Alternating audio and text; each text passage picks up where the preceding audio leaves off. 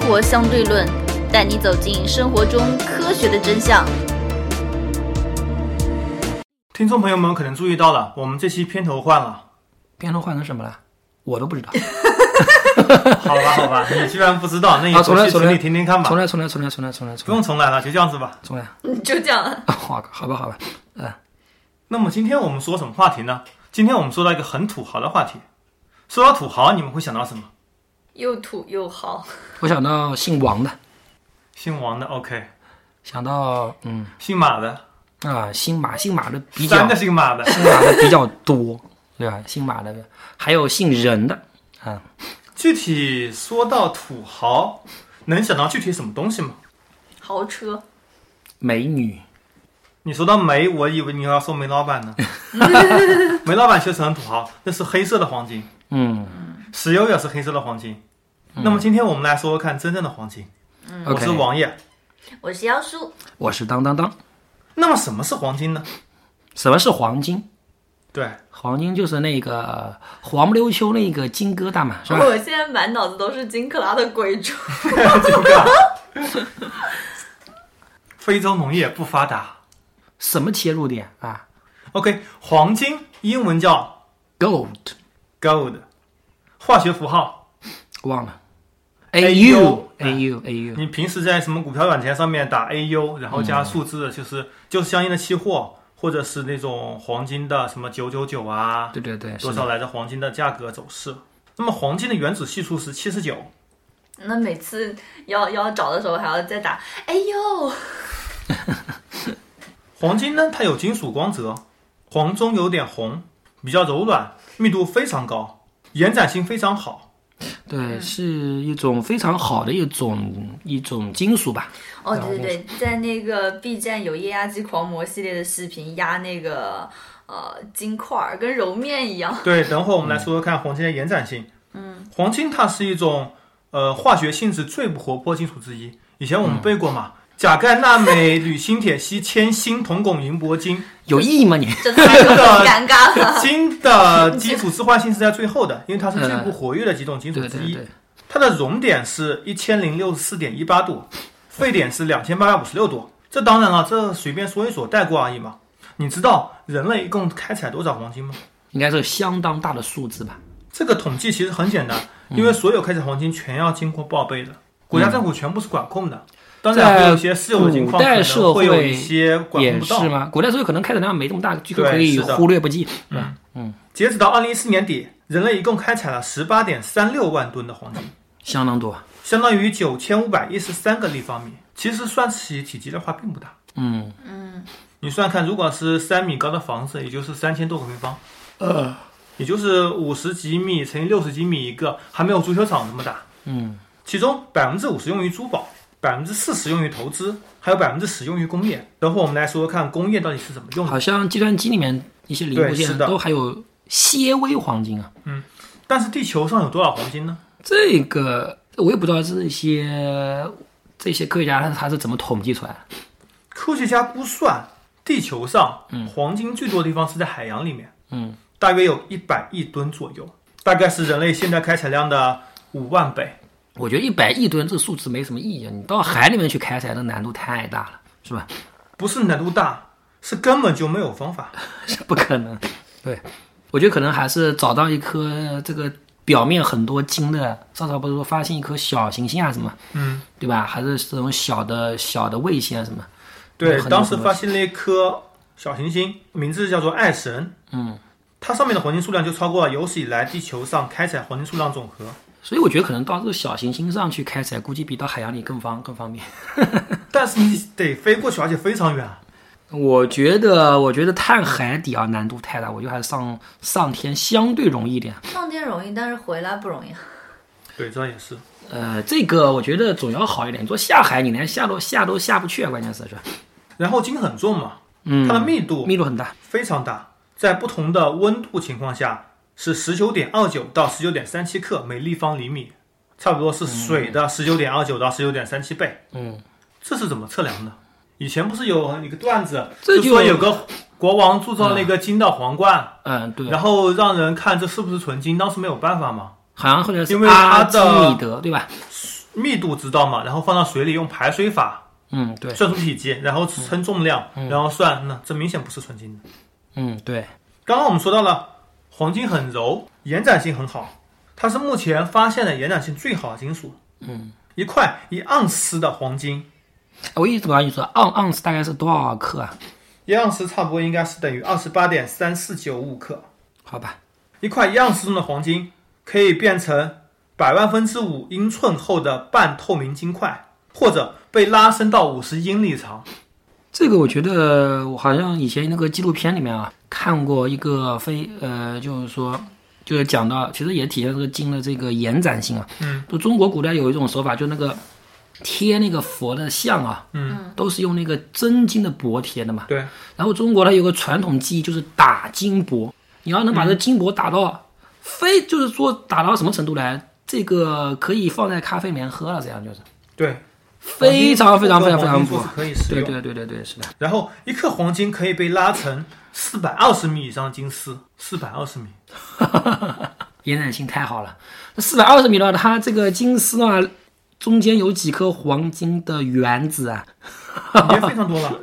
五十克的纯金能够锤成万分之一毫米薄的金液，面积可达九个平方。所以你想想看，这已经变成你是，就说那佛像面前，呃，对对对，呃，佛像上面的那个表面层金，金箔九个平方也只要只需要五十克，对啊，所以它这个也只需要一万多块也钱。是一个非常重要的一个传统传统手艺，对，能把它打出来。然后黄金的密度刚刚说了嘛，十九点二九到十九点三七，会随着温度的变化而有改变。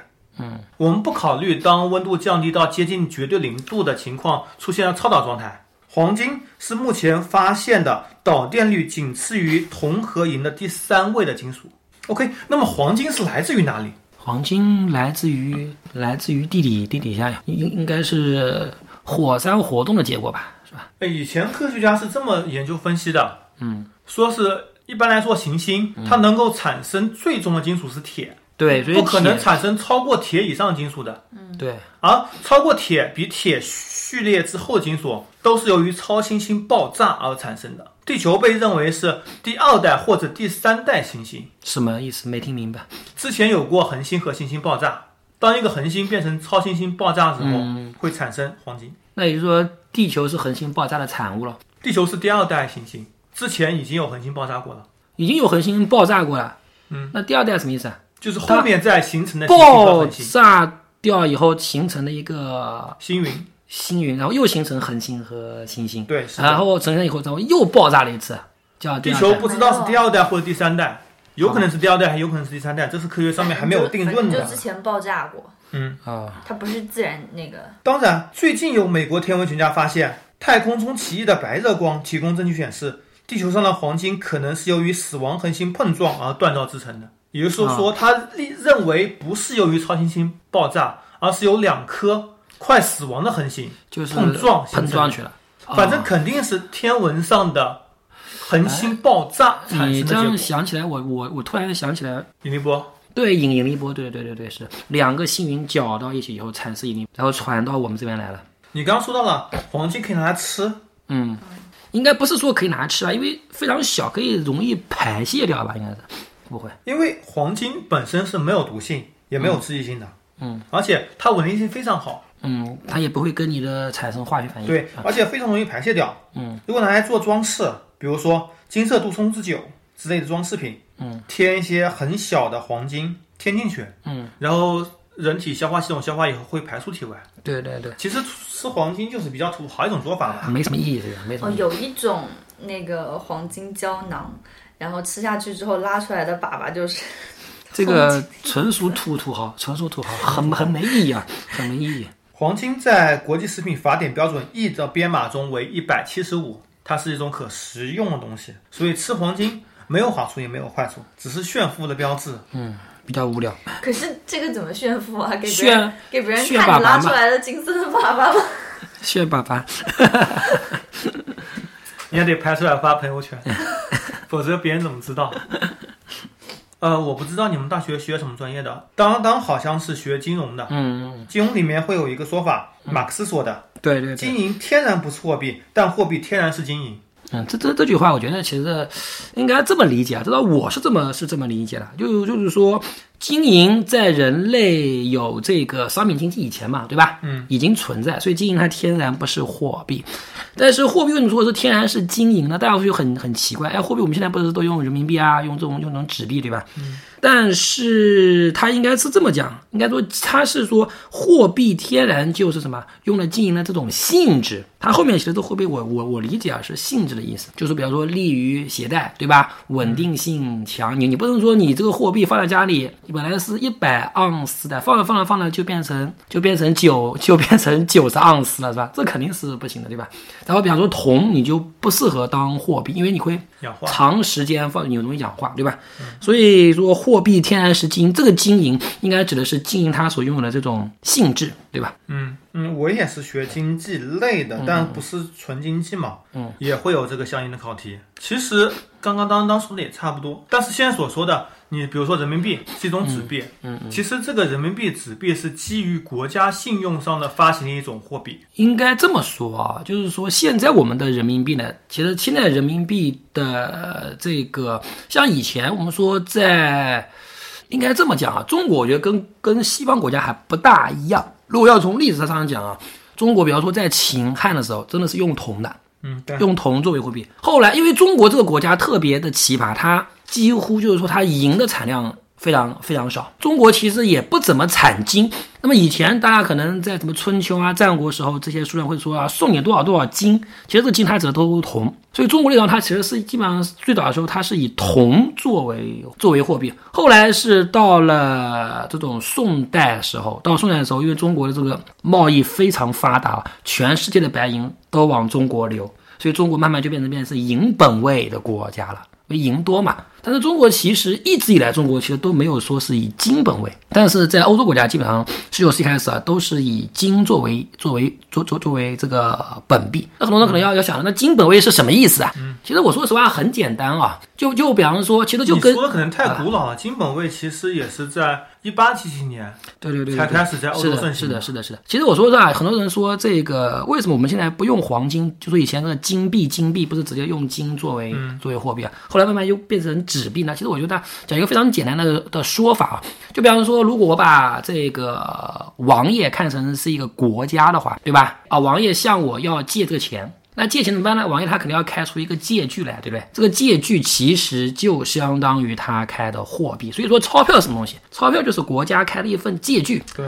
那么，那么王爷他向我借钱，他打了这张借条，打的这一张借条，他有没有信誉度呢？我干嘛要把钱借他，对吧？他随便开张借条一百万，有什么意义呢？OK，那我要看通过综合分析啊，他家有几套房，多少辆车，对吧？可以到时候可以变卖的，万一他还不起钱，对吧？第二，王爷他赚钱能力怎么样？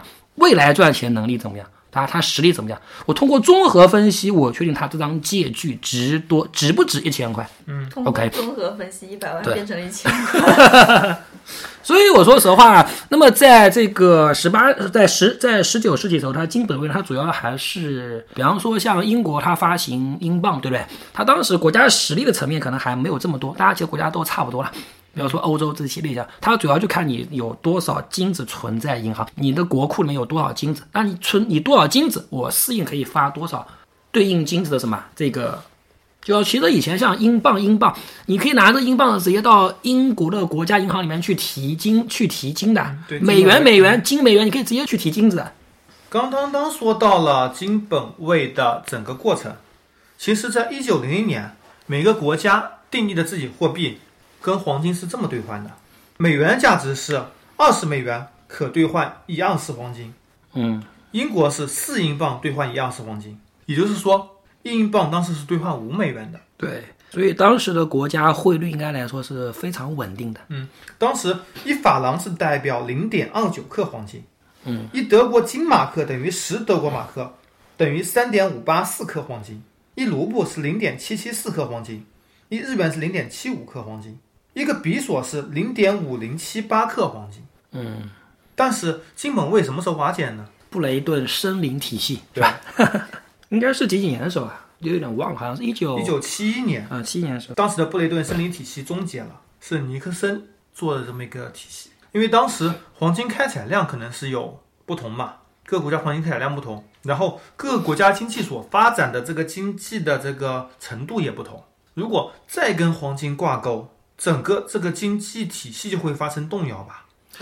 应该是这么说，布雷顿森林体系它之所以会瓦解啊，其实说难听点，就是美国要开始耍赖皮了。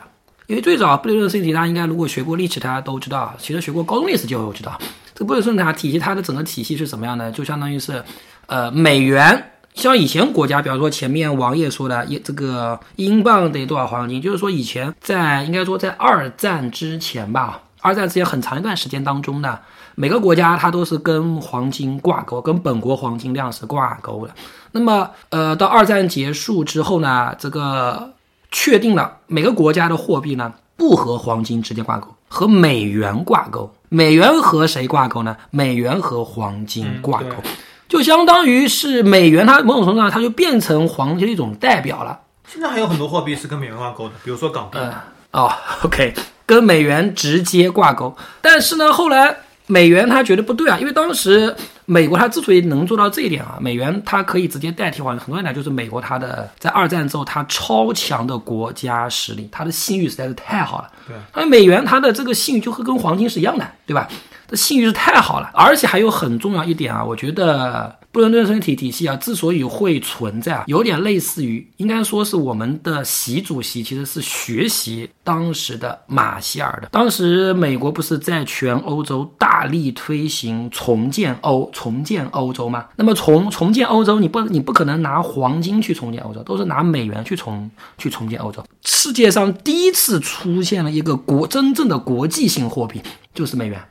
以前国与国之间交换其实都要拿黄金进行进行换的。嗯，第一次进行一个国际性货币就是美元，这这其实是布雷顿森林体系当时建立起来的一个根本性的原因就在嗯这里，因为美国要重建欧洲、重建日本，你不可能那美国他不愿意拿黄金出来，对吧？那我就用美元好了，大呃家也当时也是美也信元任美的一元，个战略吧？对对对当时是是美的元经过三次大的贬值，三次大的升值。是在美元贬值的时候，你让各个国家狂借美元，对，然后美元降息，嗯，你以很低的利息借取美元，然后你然要后美用元升升值了，你就得还更多的钱。对，所以美然后国美国再完全升息，是你就得还更多的利息。美国在之前学习过东南亚什么四小龙国家，对对对，是的，学习了南美那些国家，阿根廷、巴西，这个应该是属于然后二现在战在学习。你前两年嘛，刚学习过俄罗斯，呃，这应该属于二战之之后啊，布雷顿森林体系之后嘛，所以我说美美国开始耍赖皮嘛。其实布雷顿森林体系啊，就有点类似于嘛，类似于支付宝啊，类似于马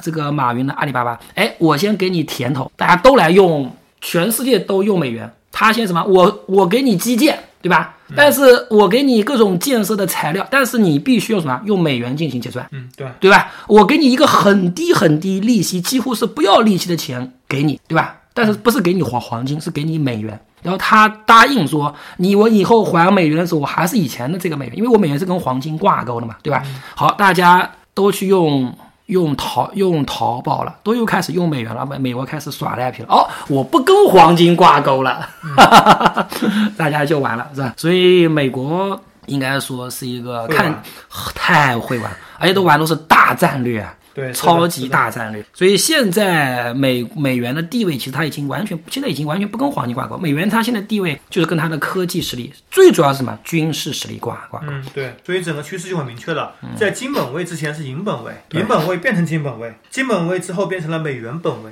对，美元本位，现在其实还是美元本位。对，美元本位除了你刚刚所说的经济、所说的军事，还有一点就是因为美国的储备黄金比较多，啊，这也是一个很重要一点。全世界储备黄金最多十个国家，美国储备了八千一百三十三点五吨黄金，这是截止到一六年六月底的数据。对，德国排第二，三千三百七十八吨。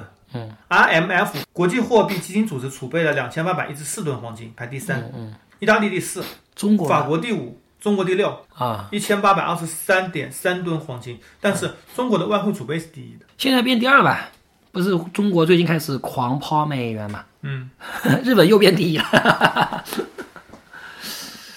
呃，怎么讲啊？我觉得吧，这个就是我前面说的嘛，就是看王爷我要不要借他钱，对吧？我要不要用用他发行的债券，就看他家里有没有几套房，对吧？美国是属于房又多，是吧？科技又发达，赚钱能赚钱能力又又强，对吧？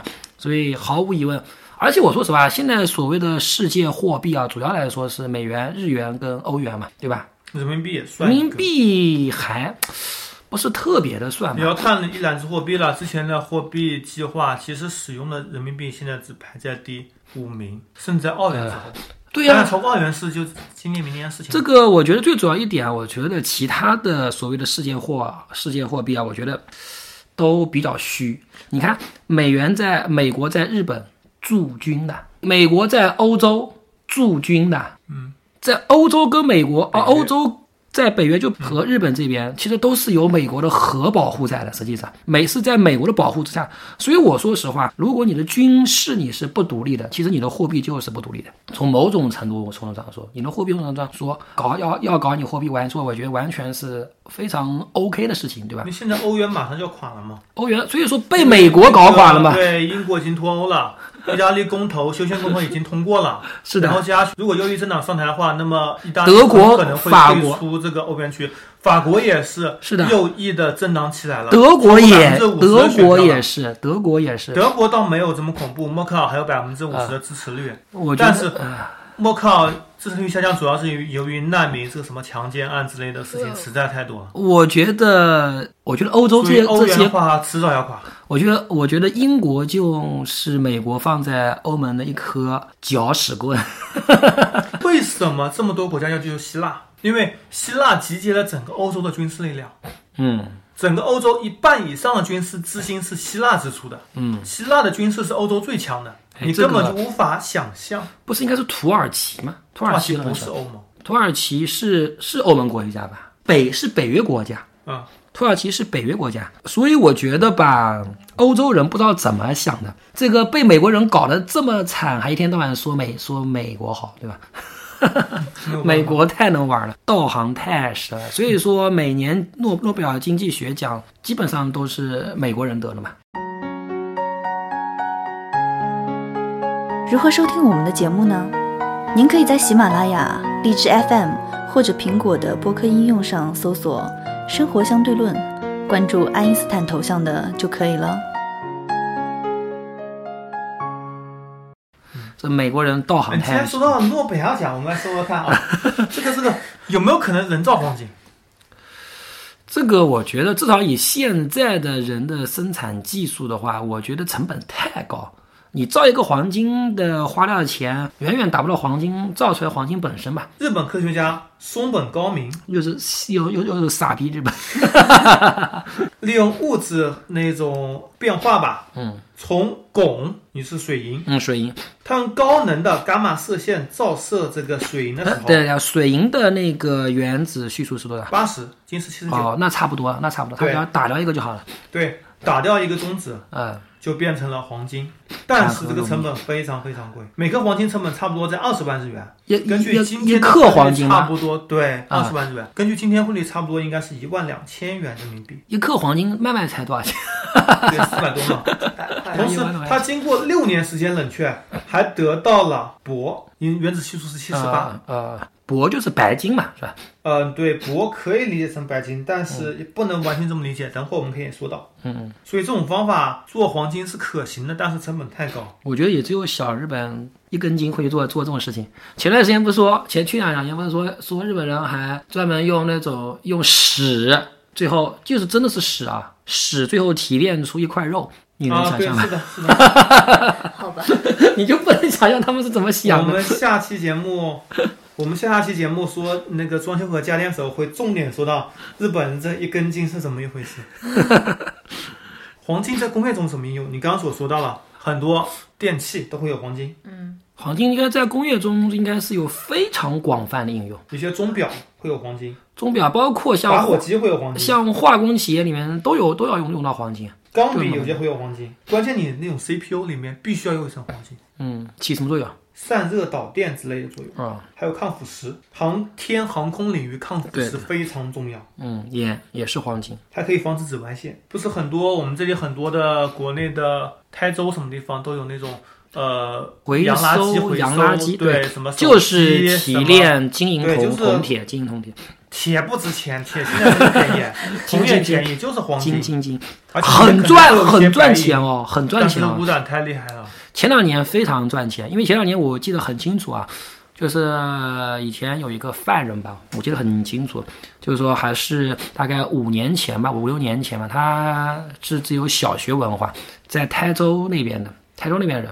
他是中国最早开始做洋垃圾生意的人。他以前你知道这个人特别好玩啊，他以前就是收破烂的，你知道吗？后来有一次他们台州他收破烂的时候呢，刚好收了一个韩国人的破的一个破烂，然后那个韩国人就跟他聊啊，就就是说，哎，你我们韩国啊，这个电子设备啊不准处理。我觉得你这个人跟我，我觉得跟你聊起来觉得挺有缘的。要么你愿不愿意跟我一起做？我把洋垃圾运送到中国来，我给你加工，我们俩分多少多少钱？然后这个人就歪打正正着，变成中国第一批开始 处理洋垃洋垃圾的人。他按照他的说法，当时他们是从澳大利亚、从日本、从韩国，都是一轮船一轮船的洋垃圾运到中国来对。是的，然后他们就请很多很多人，就是开始提炼。他当时的说法是，基本上他每个月嗯每个月可以赚几千万，嗯，每个月啊，最早的时候，每个月他说基本上就是喝着茶，就喝了就喝了茶，每个月就几千万就来了，收入非常非常高。后来刚这这是第一，大概是第一年，后来慢慢慢下，大家全开始做了，他们那地方全部开始做了， 呵呵这当个时时不候就全开始是英国人纪录片说是世界上唯一一个比切尔诺贝利更多的地方，泰州什么什么镇，呃路桥。布桥那个什么什么镇，就路桥那边，他们最早开始做，所以说钱赚的非常非常非常非常嗯多。所以怎么讲啊？这个把金给提炼出来，他们应该是手法太过原始。那么只有原始的话，他们才能把成本压低嘛，是吧？对。那么说到我们平时，比如说日常生活中经常看到的黄金首饰，嗯里面有什么千足金、十八 K 金、嗯，二十四 K 白金金，嗯。二十四 K 金，到底是怎么回事呢？那先先说这个 K 是什么意思吧？首先 K 它是把纯黄金分成了二十四等份，嗯，呃，一 K 就表示有二十四分之一的纯度黄金，二十四 K 就是纯金。嗯但是由于现在纯金无法实现嘛，其实三个九就算纯金了，嗯，就百分之九十九点九就算纯金了，嗯。但是在首饰店里面纯金，上次不是三幺五曝光嘛，基本上你有达到百分之九十二、九十三就差不多了，达不到那么高。那首第饰一个呢是利润驱使，它会存在，还有一第二个是加工时候可能会添加一些东西，保证它的稳固性。嗯，然后十八 K 金就是二四分之十八，百分之七十五的金，嗯，可以更容易的做成各种颜色，嗯，白金、紫金各种金。而真正的白金和铂又是有区别的，白金是白色的黄金，白色的话，铂就是铂，其实严格意义上是有区别的，那他们叫白金都叫铂金啊。那是铂金啊，铂是七十八，金是七十铂九，金是铂金，白金是白金。那白金是什么？就是百分之七十五的或者说十八 K 金做成白色，怎么做成白色啊？添加其他东西还有啊，其他的金属，哦，原来白金是添加添加出来的，对啊，好吧？那白金不是应该更便宜才对吗？对啊。本来就更便宜啊。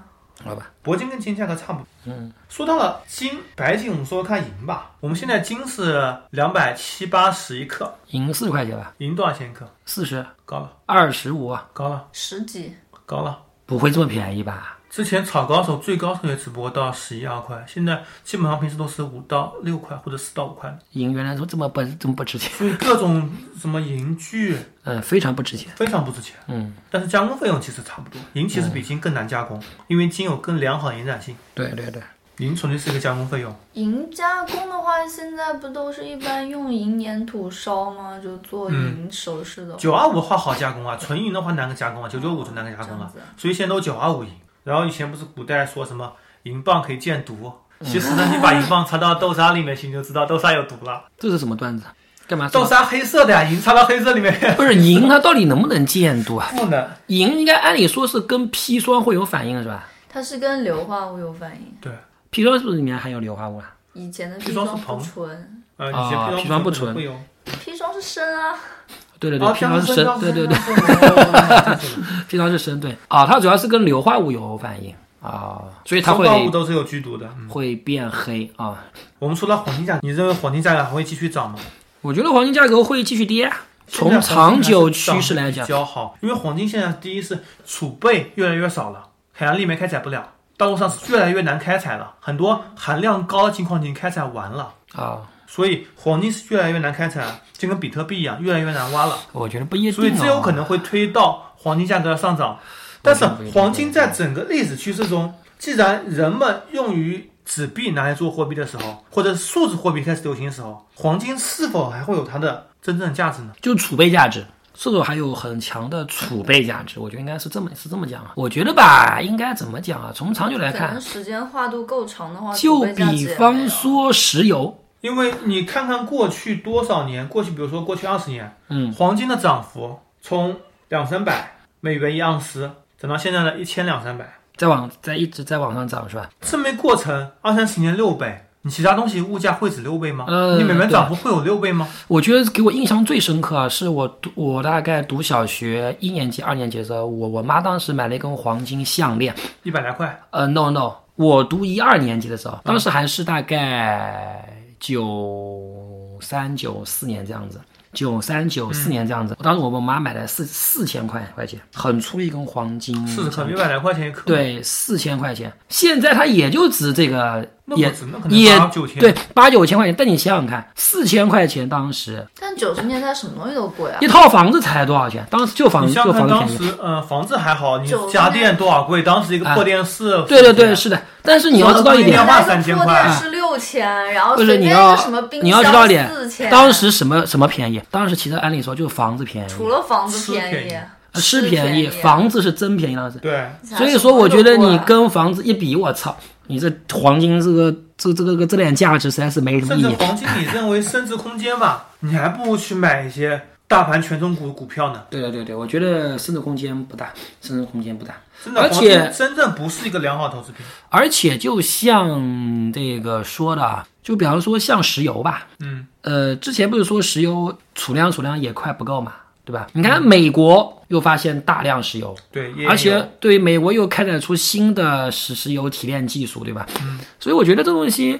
黄金，我觉得在科技面前啊，这种开采，我觉得最终还不是问题，对吧？还还是不是问题？但你石油要用啊，黄金它只是储备储备用嗯啊。储备那个装饰作用，但是随着我觉得越来越多人，其实黄金这个装饰作用其实也没有那么那么大了，我觉得。而且现在本身黄金价值并不大，可能是更多首饰上面百姓嘛，首饰消费嘛，其实现在很多还是更追求于品牌。大家不仅像是之前看我们首原来饰这期想请胡老师来录的，胡老师他说他要买一个啊，那个叫什么？呃卡地亚对对卡的地亚金镯子，这溢价就比较严重了，更多是买品牌而不是买黄金本身。而且现在啊很多人是其实看中的是钻石吧，钻石也是被炒起来的，呃，比黄金炒实的验更厉室害。钻石很便宜哦，对。呃，虽然虽然比那个市呃市面上的价格要要贵一点，如果你真的去买的话，市那个市面上的钻石应该都是实验室钻石吧？不过啊有基本矿上啊是，天然的，很少有人工的，因为钻石人矿工的很多啊，对，现在南非那边各种地方钻石矿很多，所以钻石其实并不值钱。也是炒起来的。钻石是真的，如果它不压货的话很便宜啊，钻石其实跟冬虫夏草、阿胶一样，都是被炒起来的，人为的炒起来 的。但它现在有那个商业化的实验室钻石是这样，就是你比方说死去的亲人啊，或者是宠物的毛发啊，什么东西可以给你做一个钻石，有一点纪念意义。钻石的话，工业价值应该比较大吧，是吧？金刚钻嘛，是吧？那也足够了呀。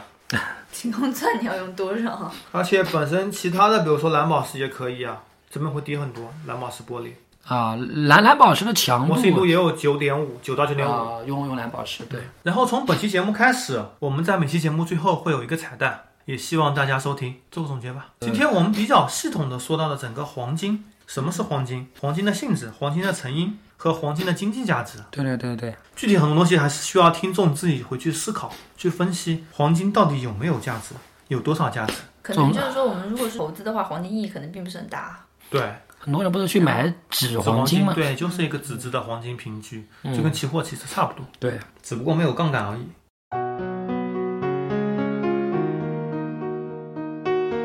如何关注我们呢？您可以加入 QQ 群四三九九五幺七幺零，关注公众号“生活相对论 ”TLR，关注网站 E eduxdl 点 com。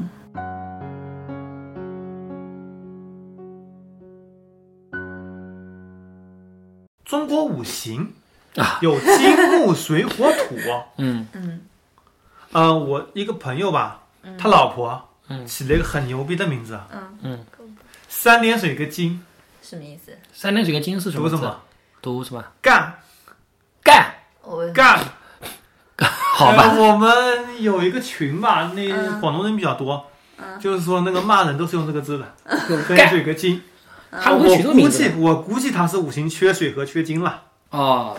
这个这家人也真奇葩，干不知道他会不会听我们节目。啊，OK，那么五行中金木水火土，这个金指的是什么？金属嗯对，金属跟黄金没有任何关系。中国古代其实怎么说，黄金也是种金属，当然最早的五行当时还没有黄金呢。中国古代最先是有铜嘛，然后是有是有铁嘛。所嗯以各种金属都是金字旁，对对对，就是指的所谓的金。但其实青铜的颜色就是跟黄金一样的啊，对啊，所以说以前叫金都其实都有铜，其实都有铜。对，你可以想象啊，当时发发这个钱啊，都是拉着一大车铜给你。 我当时铜也非常宝贵以。前的铜板是不是也跟金币看起来差不多？只是现在挖出来它都黑掉了。嗯，OK，那我们今天节目到此为止，拜拜。拜好，拜拜。